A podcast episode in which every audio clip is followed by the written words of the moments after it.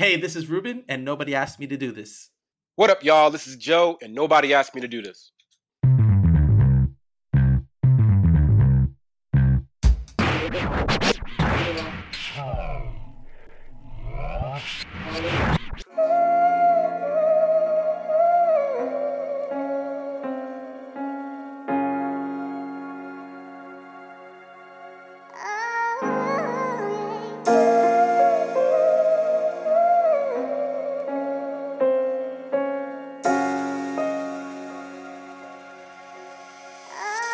Hey yo, my life be like a bad dream. Could've swore I woke up. I married my religion, now I'm pretty sure we broke up. Now my family toe up. Hostage like a hold up. I'm thinking, damn, when that common sense supposed to show up. I decided to grow up, stop believing fairy tales. I was on a slave boat, now that ship is really sailed. Daddy told me very well, now my life a living hell. I left the W's, they figure out and took a L. I told my friends, and I cannot say they took it well. I'm looking at them thinking, damn, y'all ain't looking well. Every time I look up, they see me and be looking down. I'm looking back at them thinking y'all a bunch of clowns. Big brain couldn't fit it in the box. They told me control the thoughts. If I see them, we gon' box. I'm saying it's on sight. For freedom, I'm down to fight.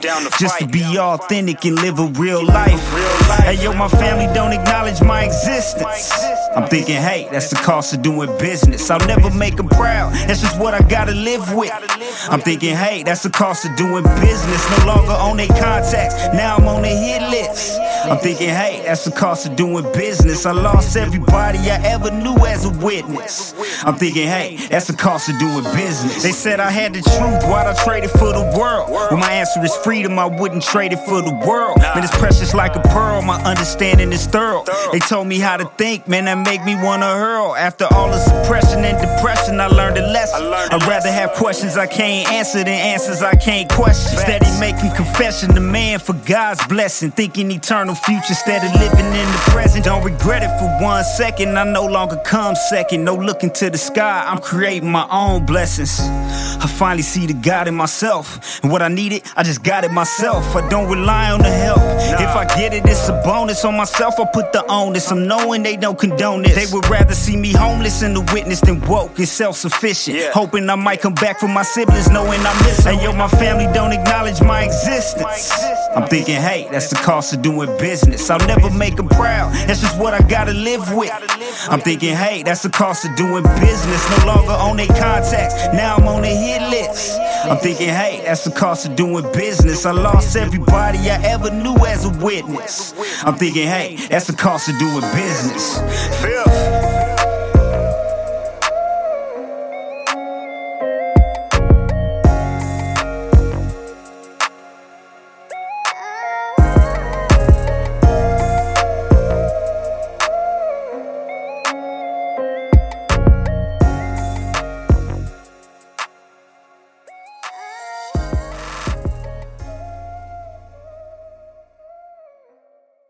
Welcome back to Nobody Asked Us to Do This, an ex Jehovah's Witness podcast. On this episode, we had the privilege of interviewing one of my new favorite artists, Cliff Henderson the Fifth, aka Fifth, was a Jehovah's Witness and was baptized at a very young age, like most of us from that organization. Fifth has a new album where he documents this journey in a way that I can only describe as brilliant. Cliff, thanks for joining us. Hey, very very glad to be with you guys, man. Ruben, Joe, thank you guys for having me on. Nah, man, thank you for coming on. You have a new album called One Year Old. Like, where'd that name come from? Yeah, so the, the idea behind um, one years old, and I spelled it with the it has the the S on the years, Okay. uh, just to kind of give the kind of the childlike quality of it. But the idea basically comes from coming out of the Jehovah's Witness religion in, in my late twenties, and basically just kind of having to learn a lot of things that maybe a lot of other people learned at a younger age, or different experiences that I would be having for for the first time. It was kind of a running joke between me and a friend of mine. Every time I would do something for the first time, whether it was my birthday or doing whatever, he'd always be like, "Man, you one years old." And that was kind of the, that was kind of the idea. So every he kept saying that over and over. So I was like, "Man, I guess that's just the theme of my life now." You know. Until I start start figuring out what's going on, so it's just kind of the innocence or just the the ignorance that that you have when you kind of come out of an environment like that. But then also just kind of maintaining that that childlike quality of you know I don't know everything, Mm. and so you know I'm, i want to learn and i want to just keep growing. So that's kind of the the idea. You know i think there's there's two sides to it. You know there's definitely i think a positive side because when you when you get to a point where you feel like you know what? I, I have all the answers and you know i know everything that i think that can kind of land you back in the same position you were in before when you thought you knew everything and you were a jehovah's witness right? So I'm, i try to like keep that same you know mindset to where like i'm just open-minded. I'm open to other people's experiences and other people's perspectives on things Was that humbling for you? Because I felt the same way. Like I, I've been out Yeah. for nine years, and I, I remember telling someone like I'm like nine years old in this world. But as soon as I said that out loud, it was like a humbling feeling. Yeah, yeah, definitely. I mean, I, I think I think for me it was pretty obvious for me when I first distanced myself from the Jehovah's Witness religion. I, you know, I was actually disfellowship, and once that happened, and then kind of at the same time, kind of deciding that I wouldn't go back. It was pretty obvious to me that there was a lot of growth that I still had to do just to be able to kind of maneuver in in the regular world and and kind of outside of this bubble. So yeah, it was definitely humbling from the beginning, and it continues to you know to be that way and I just try to, you know, just try to be open to to learning all the lessons that I can, basically, and and, open and embracing the the process of, of growing. that is the theme of the whole album. It's very clear. You talk about bettering yourself, you use growth mm. a lot, and you also use the word evolution. You're constantly changes, you're constantly growing. So what you're saying right now is exactly what every song in the album highlights. I was trying to accomplish a couple of things. Number one, I wanted this to, you know, for this to be my introduction. I wanted to kind of like lay the foundation for, you know, kind of what I've been through and where I'm at and that kind of thing. And I wanted there to be kind of continuity and, and kind of a theme throughout. So that's basically how these, you know, songs, the, the song, the seven songs that are on the album, that's how they ended up getting selected. So I was going to ask you, like, there's seven mm. tracks on the album. So is there Yeah. any significance to that? Was it, you know, to represent anything? Like, you know, how growing up, seven meant Yeah. like perfection and completeness us. Right, man. That's interesting. That's the first time I've ever gotten that question, and I've, I've never even thought of that. Oh, so wow. uh, that's that's going to be a no. But man, I wish I would have been going for something like that because that sounds pretty cool. Yo, Cliff, we were Uh, jo- we were joking before, and I was like, we were talking about speaking with you. We were joking around, Yeah. and I said maybe he had six songs. He's like, Nah, man, that's not enough. I need one more, man. it needs to be complete. Seven, complete. Man, that's hilarious. No, no, I, I didn't even I didn't even think about that. I I think I was originally going for more songs, but they, it just didn't it didn't fit. But yeah, maybe from now on, that's what I'm gonna start saying. You You know, gonna start saying it. Nice. completeness. So you credit, know, man. no Mitchell. yes, definitely. So I'm gonna first off, you I, on the next one. I love the album. Like every song I can relate to. Um, it's like I Appreciate it. understand representation, how that matters. Like seeing this ex Jehovah's Witness out there doing his thing. Like, was there a method to the order of the songs? Like when I listened to it, it felt like a story. Like Cost of Business was the beginning, and by the Yeah. time I get to Wanna Live, which is my favorite song on the album, it just felt like you were describing your journey. that same friend who you know kind of came up with the one years old thing from i kind of um i kind of bounce things off of him just because he's just a he's just a connoisseur of of, of rap like he really you know he, there's some people who listen who you know listen to music and are really able to kind of break down all the nuances and he's just one of those guys so like when when I, I had him listen to the songs and stuff like that and he kind of like helped me t- between the two of us came up with the order. But yeah that's basically the, the, the idea. Cost of doing business is is kind of you know the beginning. There there's a method there's definitely a method to you know to the order of, of the songs and and then that's why at the end you know thankful i'm trying to reflect on you know the the growth that i have made and you know just being being uh, happy about that and and trying to have a positive outlook I just wanted to say too about that song "Still Alive." It, I really appreciated it because your whole album is about evolution and growth, and it's very positive. But you also, with that song, you're keeping it real. Mhm. Like you're saying that it's a cycle. Like I, I like in the song, it talks about mood and how that can you could be good one day, and then like he said, even in the middle of the song, I could I could be in another mood. right But the whole idea is that it's okay to be in that state. It's okay to be depressed or sad or Right. have those kind of feelings.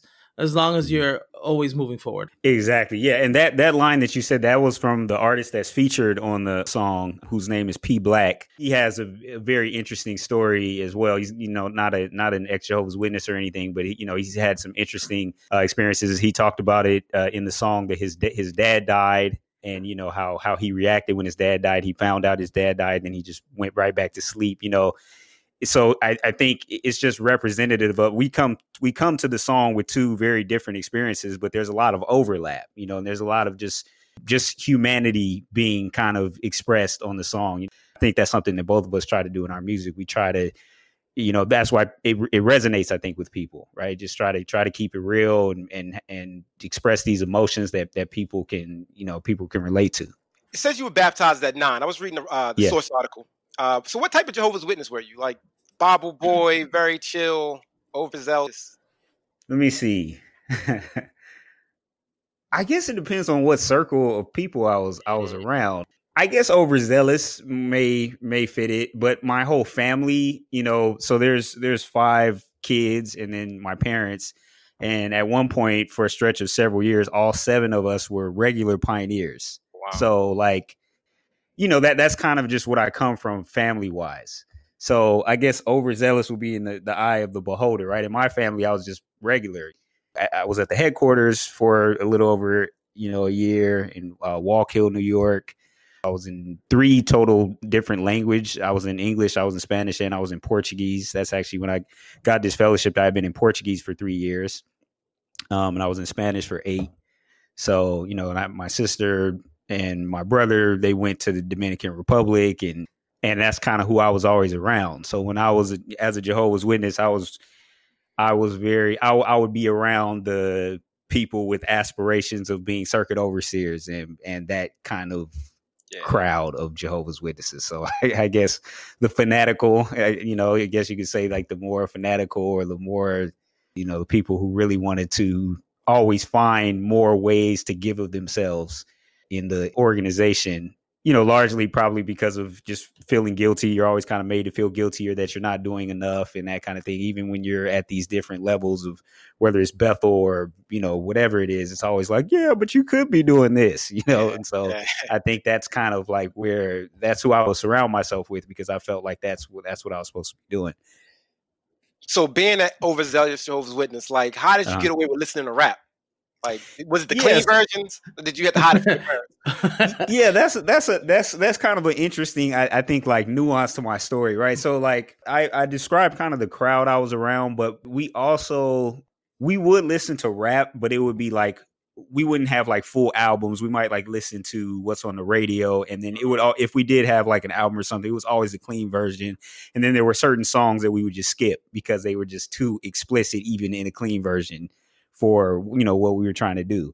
So yeah, I just I think I've always just had a fascination with it. Like I went I went a long time without listening to rap at all. Um, when I filled out the Bethel application to serve at the Watchtower headquarters, at least back then, that used to be on the application specifically. Do you listen to rap, heavy metal, or any other music inappropriate for Christians? I remember the wording too. Ooh, uh, it's pretty pretty wow. specific. That's interesting. yeah. So knowing that that was on the application and knowing that that's that's what my goal was to to to go there, I actually you know so that I could a- answer the question honestly. Again, this gives you kind of an insight into what type of you know Jehovah's Witness I was. It, the, the question is have you listened to rap heavy metal or any other music inappropriate for christians in the last year so i actually the year before i applied i just stopped listening to oh, rap wow. You know what I mean? Just so I could answer that question and and not be wondering if I'm lying or if Jehovah's going to try to like embarrass me. So yeah, it was kind of a it was an interesting relationship with rap because I, I discovered at an early age that I kind of had an ability for it. A video on my YouTube channel called "In My Own Words," I kind of describe being in school and when there was like a presentation for a project in school, I would like present it in a rap form sometimes. Like it was just kind of weird. It's just one of those things that I just like was fascinated with the art.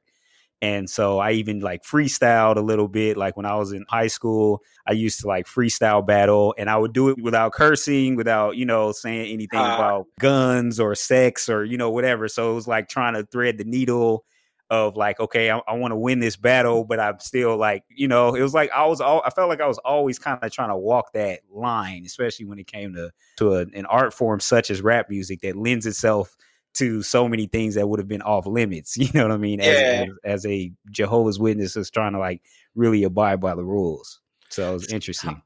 How young were you when you started? When you discovered, you said you were young, but how old are you approximately when you knew you had this kind of gift? I feel like I made my first song. I may have been like 12. Oh wow. Yeah, something like 12 years old. I remember specifically being in the seventh grade and we were, it was like health class or something. And we had to do research on drugs. And I literally, like, you know, you presented to the class. And I remember in seventh grade, I made these like, what's it called? Like, when, like, like parodies almost of like well known songs, but I would do it about like, don't do drugs. You know what I mean? Like, it was like, it was corny. It was it was it was really corny, but like you know, it was just it was that was the only way that I had to kind of like use that ability that I had. So I would basically just kind of do stuff like that. So yeah, like I'll say like twelve, and then I even I made like a little kind of fake album just for myself when I was like fifteen about nothing. You know, like it was about nothing, but you know, I was just eh, try to always stay within the confines of you know what I was able to kind of talk about, kind of thing. So uh, that's the great thing about right now. You know, I don't have any of those restrictions. I just No talk about yeah, I can imagine. whatever, you know, and the creativity where I'm able to go as an artist is is completely different than what I was trying to do before. So who were your major influences growing up? As far as Rap. so Tupac for sure, Jay Z was another big one, which a lot of people usually I feel like people either like Tupac or Jay Z, kind of. Yeah. but Especially the But- West Coast, man. East Coast, West Yeah. Coast. You didn't take a side. Yeah, well, I mean, I picked a side on the Tupac Biggie thing, but Oh. um, you know, and that, not to upset anyone, but you know, this is just where I'm from, and you know, you have to understand my environment to a degree. But when I really started appreciating the art and the double entendres and the plays on words and all of that, Jay Z was the artist I was listening to at that at that time. Like the first album that I ever had was uh, Reasonable Doubt, which I'm sorry, not Reasonable Doubt. Um, it was Blueprint, which is uh, one of Jay Z's albums, came out in 2001, I believe. And uh, so I remember just listening to that and just like, wow, man, like how he's putting stuff together. I think Tupac is a different kind of artist, you know, like the stuff that he talks about. I, I appreciate them both for kind of different reasons. But as when you get you talk about the crazy wordplay and the double meanings and all that kind of stuff, that was more Jay Z for me, you know, and that's kind of where I got um, you know, that I started appreciating that aspect of of, of rap. But you know, out those those would be my my top two for sure. Um, and then outside of that, man, I liked the, liked a lot of uh artists being from from the San Francisco Bay Area. You know, E40, uh, some of the people in Jay Z's camp, like State Property, you know, Beanie Sigel, and some of these guys. I, I just always liked lyrics and and bars. You know, so I, I kind of became more of a fan of those types of artists, those who would kind of qualify as lyricists. So man, no Wu Tang, Wu Tang fan at all? So I think Wu Tang was a little bit. By the time I started really paying attention, I, I don't. I think Wu Tang's era, if you will, was like maybe you know probably more on the back end. I think, Coming to the you end. know? Oh, He's calling you making me feel old. He's He's calling, calling you old. old. He's calling you old. Yo, he just did. Yo, he just. no, not at all. Not at all. I'm going back. No, I'm,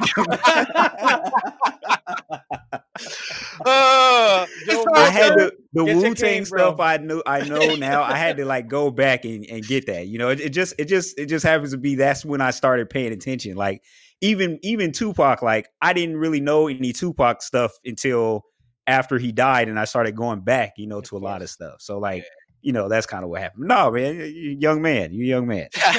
Uh, hey, for me, my first album, uh, the first album I bought was the Purple Tape. Like that's when I fell in love with hip hop, Ah, and I had to hide that so my father wouldn't uh, flip out. Crazy thing is, my father found my Wu Tang collection. He was okay with it. Uh, really? Yeah, he was. He was like what he did was he had me talk to a younger brother at the hall, uh, Uh-huh. he a young elder, to try to like convince me that rap was bad. He Mm. didn't flip out until he found my Metallica album. Oh wow. Okay. He was like, "That was devil music." That- Oh, like, my "Don't how get in goodness. dare you? How dare you? Listen. I that can only imagine. That was funny. Hey, what was the dynamic in your congregation like? Like, was it mixed? You mean like racially speaking? Yeah, racially speaking. Yeah. So, yeah, I would say my congregation was pretty diverse. If I had to pick one race that was probably the most prevalent, it was probably black and then Hispanic. It was very minority, I guess. Like the, there were a few white people, but it was very, very few. Geographically, where I'm from, that's just kind of how it's. That's kind of how the makeup is. A lot of Filipinos, you know, some Asian, but yeah, pri- primarily black and Hispanic. And you were in a Spanish congregation for a while too. Yeah, so I went to I was in um I moved to a Spanish congregation when I was 17 and I was in Spanish until I was like 25, I think.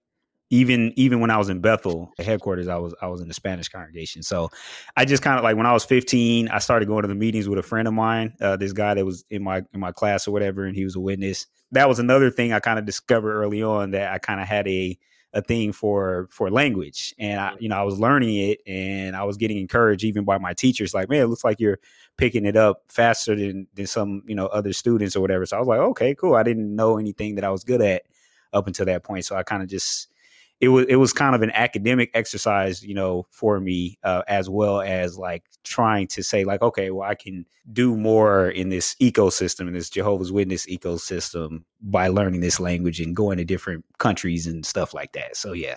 How were you received in the Spanish congregation? Just just curious. I mean, I remember I remember some uh, brothers coming yeah. to the congregation that weren't Hispanic and they were yeah. learning and they to serve as they mm-hmm. say. How did you feel received by them? You know, I, I think I know what you're getting at. I, I um there was very little like hate or people like, mm, what's this dude doing there? If I'm being honest, like it wasn't really too much of that because I think you know, like I said, when I started showing up, I was 15, and I think people saw like I was commenting. I was one of those like you know, mm-hmm. I was like picking it up fast. I was like walking around with a notebook for the most part, I think people had had a good impression um, of me, and I think I was I was well received. For but it doesn't mean I didn't hear some things said. Sometimes I was like, oh, you know, it, I think uh, sometimes when when you have a group of people that's never been around somebody from another group, then you right. know. they they may not either you know they think they have to interact a certain way or they may say certain things that you're like whoa that was kind of off but i you know i think that happens with a lot of i think it's just a a uh, um, consequence of just not being around certain people right so you just kind of you you just believe maybe what's on what you see on tv or yeah. you know whatever you've been told that kind of thing but for the most part like i didn't i didn't have i didn't have issues in that in that right. regard you were you were yeah. un hermanito espiritual así es Yes. yes, sir. Very cool. And yep. and and the music uh, was there any influences when did did you listen to Spanish music at all?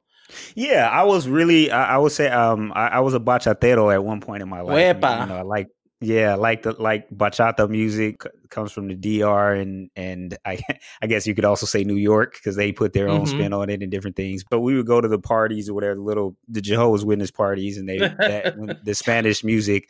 Um, where I was from, they did they play even though it was predominantly Mexican as far as like the nationality that made up the majority of the Spanish congregation, but bachata was very popular. You know, that yes. was like that's what that's kind of became the cool thing in my area more so than like Mexican music. So I even went to like I don't know if your listeners know like some of the guys who were big back then, but like your Romeo Santos yes. and your um uh Aventura and and mm-hmm. Prince Royce and all that. Like I actually went to some shows and stuff like that back in the day. So I, I did you know, I, I have kind of removed from it now just because I just haven't really had occasion to to listen to it or, or dance it as much. Uh, but uh, but yeah, I was really, really big into into that kind of music for sure.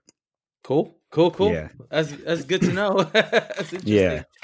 Hey, so Definitely. what was the circumstances for you leaving the organization? Like, what woke you up?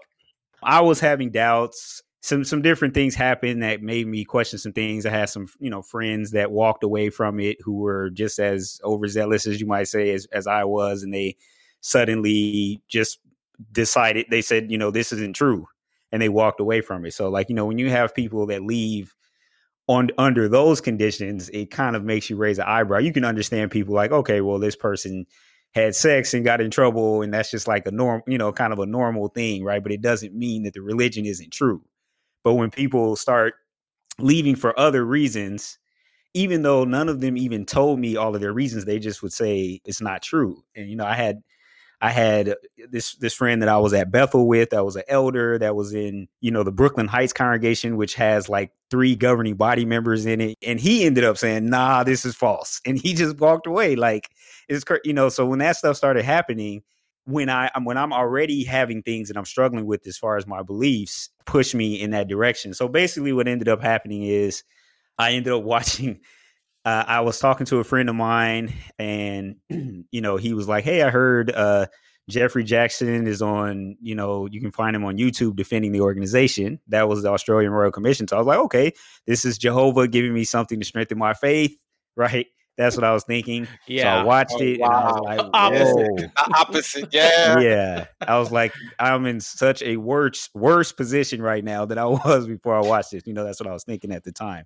Cause like it was just it was terrible. You know, it was, it was just really, really bad. So anyway, that that happened. You know, I was being prepared to be an elder. I was being groomed to be an elder, and I was going on shepherding calls, and you know, I, some things about that that was kind of strange. I went on one shepherding call where you know the the the lady the sister said she was having doubts about the organization and the way the elder kind of dealt with it was just kind of like whoa you know he didn't address it really.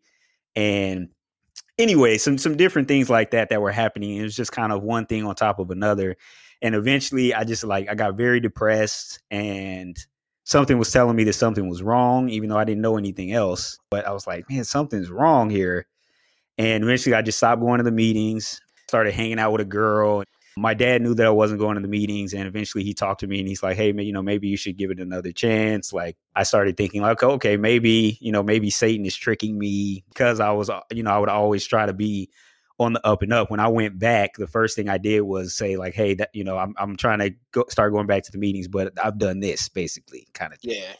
And you know, just really trying to be. I was like, you know, I'm I'm only going to do it if like the way I was thinking, Jehovah's not going to accept me trying to come back if I don't like come clean, you know, thinking yeah, you like, okay, make, correct. Right, yeah. exactly. So that's what that's what I did, you know.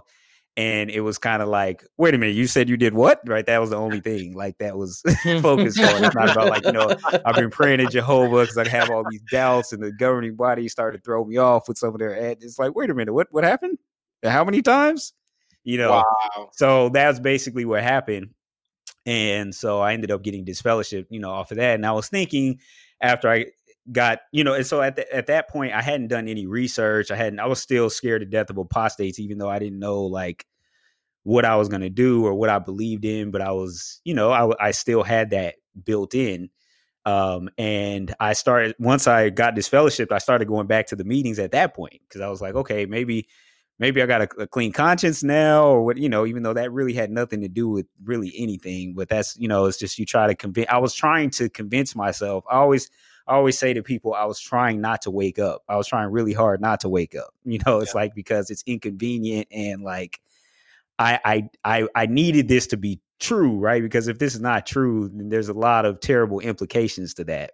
You know, from not going to college and all these other different yep. things, right? So I didn't really want to accept that. So I was going to the meetings after I got disfellowship and I think being disconnected from people constantly telling you, you know, things, you know, positive things about the organization, it became really obvious very fast that like this is weird, bro. Like now that I'm not involved in this and I'm just attending and looking around and listening to what these guys are laughing, what they find funny, and like it's just weird, man. This is just a weird group of people, right? So like, I finally like two weeks into it after going to the meetings. There was even one time I went to the meeting and like, what literally just walked out because I was like, man, something is off here. But again, hadn't done any research. So like after a couple of weeks, I went ahead and I went online, you know, I went on Wikipedia and I just started looking up criticism of the organization. I thought that would be like safer. It, it's kind of like a neutral site or whatever. And then I kept seeing um, Ray Franz's book uh, mention mm-hmm. Crisis of Conscience. And eventually I was just like, man, I, I, have to either I gotta figure it out one way or the other, man. Like I'm nothing I'm not gonna shake this feeling. Like it's you know, I need to get this resolved. So I just I had to like build up the courage, you know, and if your listeners know, like you really do have to build up something to be able to even crack open one of these publications. So once I opened it, man, I couldn't put it down, and I it was it was super obvious to me. Like I didn't even have to because I was at Bethel, so it, some of the names he was mentioning, I recognize some of those names. You know what I mean? Like like I I've seen some of these people, some of these people, and I uh, you know I you, you know about some of these people or whatever. So you know you started looking at everything, and you you kind of get the you can just it's it's pretty clear that this is just you know the guy who wrote it ray franz. He was this very sincere guy and he just got pushed out because he wasn't with their program. Once I, you kind of realize that you're like oh man there's no holy spirit. Like they're just they're just making you know they're just making it up. they're just making it up as they go and there is conjecture you know and they and they're just guessing and they're like ruining people's lives you know there was this there was this one story in the book where this guy was uh I guess I guess this guy this witness guy wrote in because he didn't he didn't have um he couldn't use like his you He's know paralyzed. he couldn't have sex with his wife or something like that. Yeah, he was paralyzed from the wrote waist in- down. I remember that. Say it again. He was paralyzed, from the waist down. Exactly. Yeah, he Yeah. was paralyzed, and he's like, you know, can can I do oral sex? And it was like, no, basically. And it's like, I was like, why would they do that? You know, that's like, that's so messed up. Like, this is, you know, this guy's like, he's trying to be faithful to Jehovah, but he's like, he doesn't see a reason, right? There's not really a biblical reason.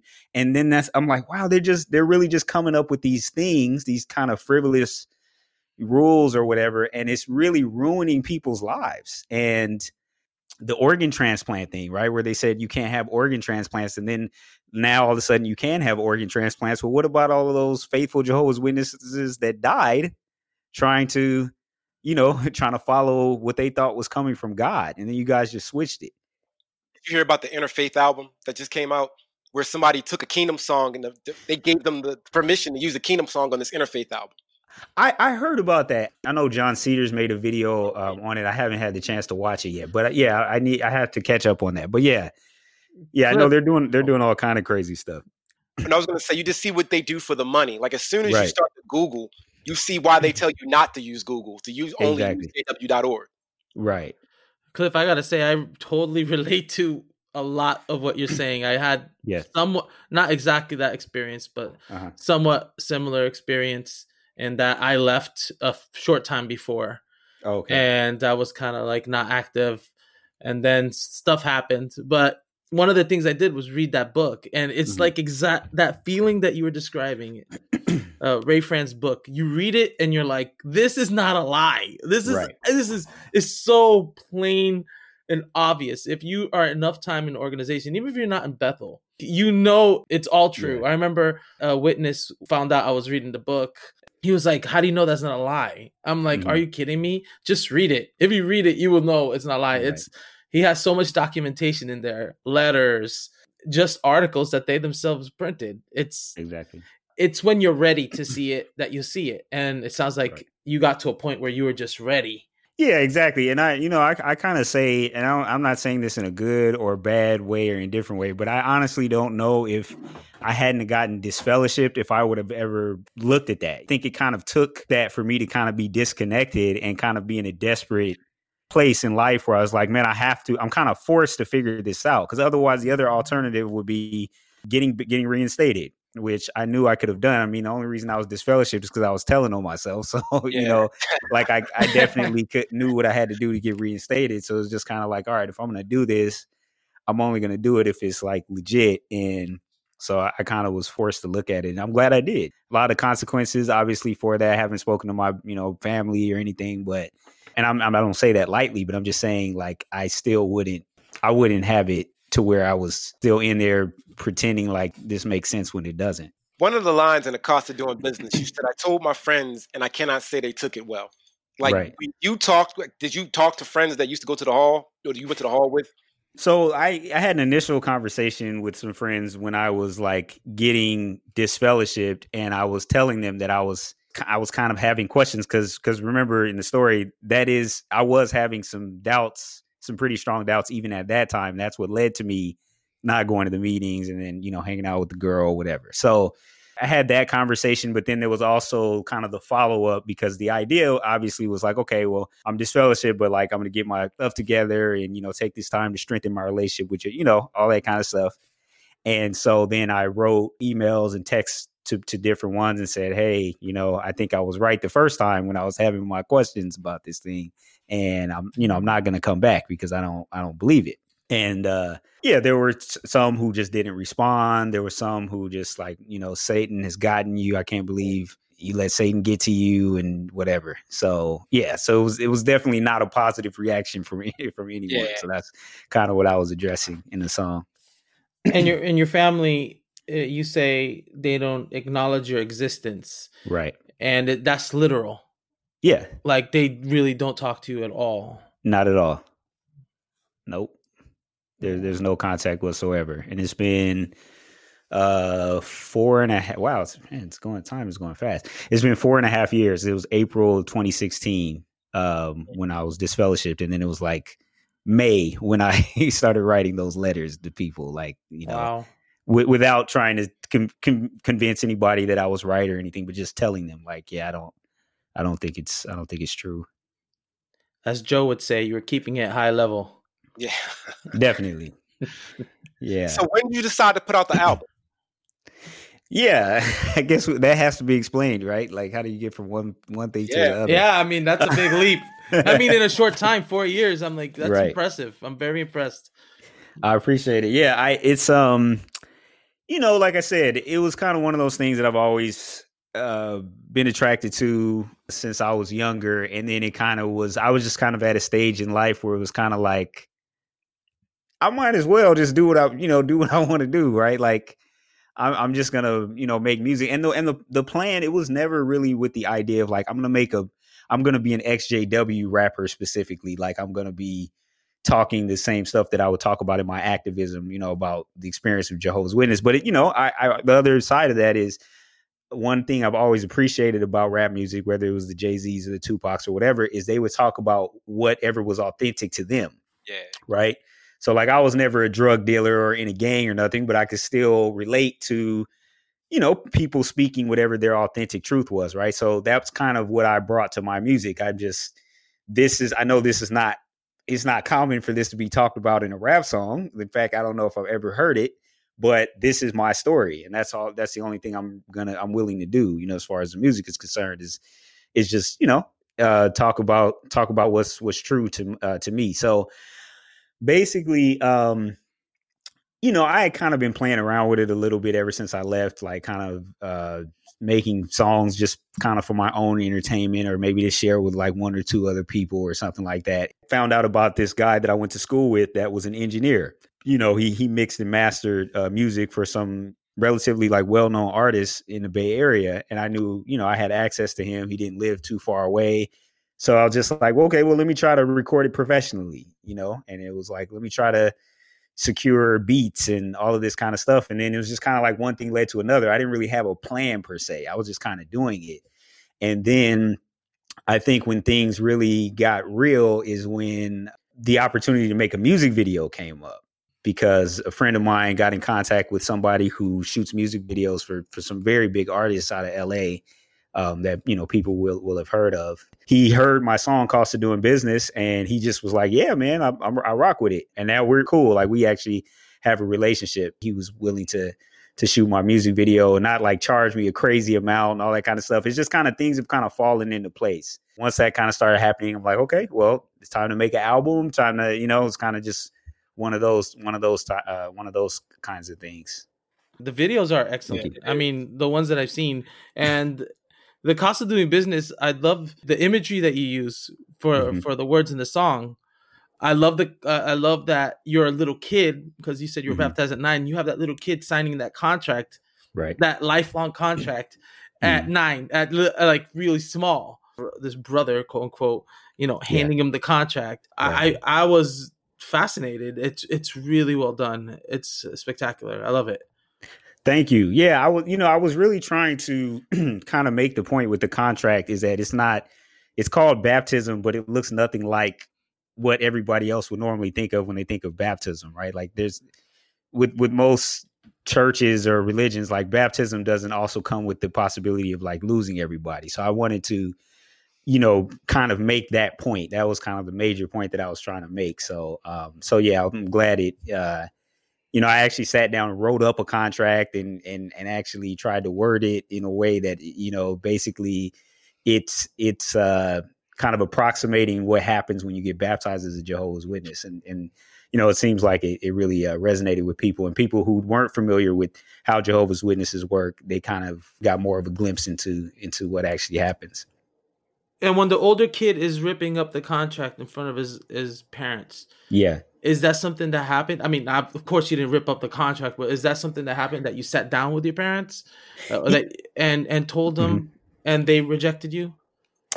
Yeah, I, yeah. I mean, you know, I had to kind of condense condense things and and some of it is you know a lot of it is symbolic but yes basically I, I i did have a sit down with my parents shortly after i kind of sent them the email so when i originally sent them the email that i don't believe in it anymore my dad didn't respond he just didn't respond mm. and eventually i just like showed up at the house i drove like an hour and just showed up and i just kind of i i, I kind of just told them you know i love you guys but like this is you know, and I even tried to say, like, keep in mind, I was nine. Like, you know, I, it didn't really matter what you guys were into. I was going to be with it at that age. You know, like, you know, I, I didn't really have a, a, choice in the matter. I was like, I'm, I'm not.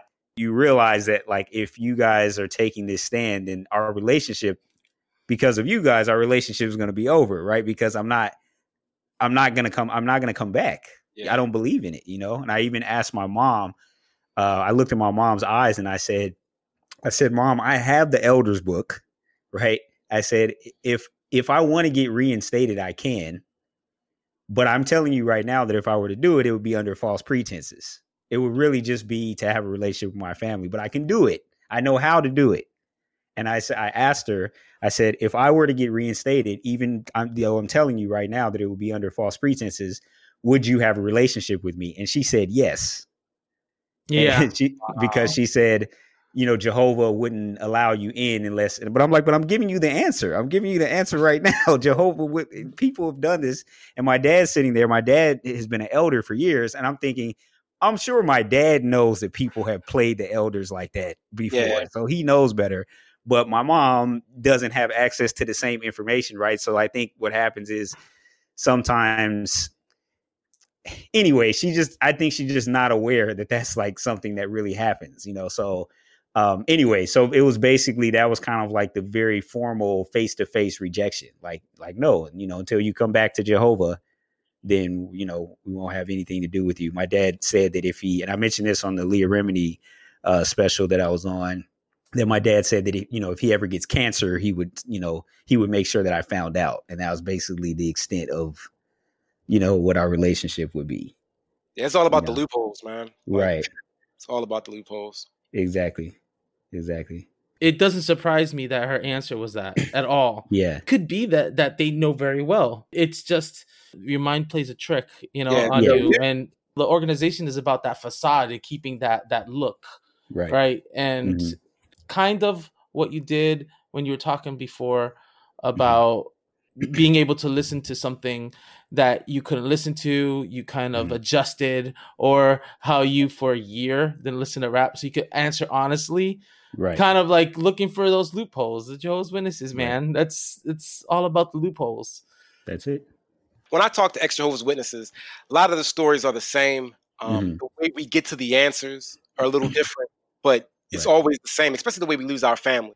When you came out and you left the organization mm-hmm. and then you started talking to people that were in air quotes the world, Mm-hmm. Like you find it hard to relate because you weren't a part of that for so long. Definitely. Yeah, and I would I would just being honest, I would say I still deal with that to a degree. Just simple things like, yeah, you know, I remember one Christmas this happened. I'm like, well, I, I don't have none of those stories, or you know, um, even something as simple as, "Hey, man, yeah, I was talking to my mom the other day." Like, well, I, I don't have that story either. I, am not. I haven't talked to my mom in years. You know, you know. I think I think you definitely feel like kind of a disconnect. You know, but it's for me, it's just been a matter of finding things that I could relate to people with, you know, whether it's music or other interests and things, you know, things of that nature. But yeah, definitely. Like I think you I definitely I, I think you definitely kind of feel the uh feel the difference. Yeah, I feel I see that for those that were overzealous. And that's why I asked that question, Right. what type of Jehovah's Witness? Because those that were like living a double life, when they Mhm. left, it was kind of easy because they Right. had small talk, they knew how to small talk. Like when I Mhm. left, I still don't know how to small talk. I've been out like, for like nine years. Like, I can't relate half the shit y'all talking about. Like I didn't Right. have Yeah.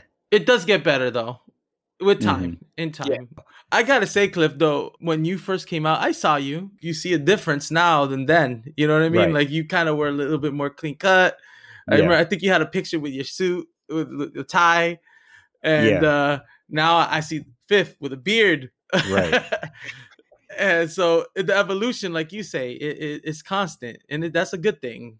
And that's the bad thing about being a Jehovah's Witness. There's no Mhm. room for evolution. It's the same regurgitated stuff all the time, the same personality that they Right. want you to have throughout the years, and you can't grow and be different people throughout your lives, which I think is healthy. Absolutely. Having gone to Bethel, there's certain mannerisms that you pick up from there that even when I was a Jehovah's Witness, people were like, "Oh, were you at Bethel?" And not even in a complimentary way, just kind of like you know, you kind of you kind of have this way of yourself or whatever. So I I think I just kind of accept that like all of that, whether it's Jehovah's Witnesses or like kind of the hyper level of it being in the headquarters, like that's just all you know, it's all part of I guess what makes me, you know, me. And but you know, at the same time, like you said, it's constantly kind of growing and like evolving and you know, even the way that I talk eh, or, or different things, you know, all of that is is changing and you know, I think it's fine. I think it's I think it's okay to be to have different layers and to you know have different aspects of of yourself. You know, and I feel like that's just something I've I've come to embrace about myself. Hey, one question: Were So- your parents like born and raised in the organization, or did they come like later on? Like, how did they get into become Jehovah's They- Witnesses? They they were young, so my mom was uh, baptized as a Catholic when she was a baby, but by the age of seven, she was baptized as a witness. So you know, something Wow. happened in that period that I, you know, obviously I don't I don't know the whole story, and I can't really ask at this point, but. Um, but yeah, so she was baptized at seven, and she's you know consistently been a Jehovah's Witness her whole life. Um, and then my father was he wasn't born into it either, but he um I know he got baptized when he was 17. Um, and far as I understand, I think he started studying when he was like 12 or 13 or something like that. Okay. And um, yeah, so I mean they're they're basically, you know, basically kind of kind of raised in it more or less. I always find it fascinating, like how parents are in the organization, how they get into Right. it. There are some people I talk to that they remember celebrating Christmas. Mhm. So like they got convinced, their parents got convinced that this was the truth, like before the age of information. And I always Right. wonder if they had Google back then. be witnesses now. Yeah, exactly. Yeah, I think think things would have been very different. And I think my my dad, if I'm not mistaken, he got baptized like in 1974. So obviously you know the significance of that, right? Right Yeah. before 1975, Mhm. Something that he never talked about. Oh, okay. I would, I would have loved to have like asked him. I mean, but my dad's not the type to ever say anything negative, not even remotely negative about the organization. I literally never heard him say anything. So, you know, that- that's probably like most witnesses, but Yeah. um I did ask him about it once. I did ask him about 1975 at, at one point, like when I was a teenager, and I heard about it at the door for the first time. I heard, you know, I didn't even know nothing about 1975, and he, you know, he just didn't really want to discuss it. So I think it was just one of those things. a lot of people in our the congregation that she was in bought houses, bought cars, Mm, and like went into a lot of debt. And then when Right. nothing happened, you know, mhm. a lot of things got repoed. Yeah, yeah, I heard about that too. That's pretty wild. So the name of the album, One Years Old. Where can they find Yes. the album? Yeah, so it's on it's on all platforms. You know, it's on Apple Music, it's on um, it's on Spotify. You know, you name it. It's it's it's on every platform. All right. And if they want to learn more about you, do you have a website, Instagram? Yeah, so my Instagram is official the fifth, um, all regular spelling official the fifth. Um, uh, and then on Twitter, um, I'm official and then the number five and then th. So official fifth. I have my YouTube channel. It's just fifth F I F T H. You kind of see a common theme here. Uh, it's basically just my name. So and you can find me there. That's where I have all my music videos and and and other things. I was just recently interviewed on the radios, and I just put that on my YouTube channel. Check that out. Yeah, I'm out there, and I'm trying to trying to keep leveling up. Thank you, Cliff. Appreciate it. Yeah. Thanks, Cliff, man. Yeah, man. Appreciate you guys having me. Thank you. Thanks for joining us for another episode of Nobody Asked Us to Do This, the Next Jehovah's Witness podcast. Remember, our stories may be varied, but you are not alone. Take off that new personality and create your own. Have a great one. Chasing dreams, man, I'm chasing dreams. Balling like I'm trying to make the team. Balling like we finna make the league. About to make them believe this ain't make believe. And I ain't make this up, this shit ain't Maybelline. When you know where you belong, they can't make you leave. I play a cold game like the Maple Leafs. Yeah, and life's a bitch, but we making peace.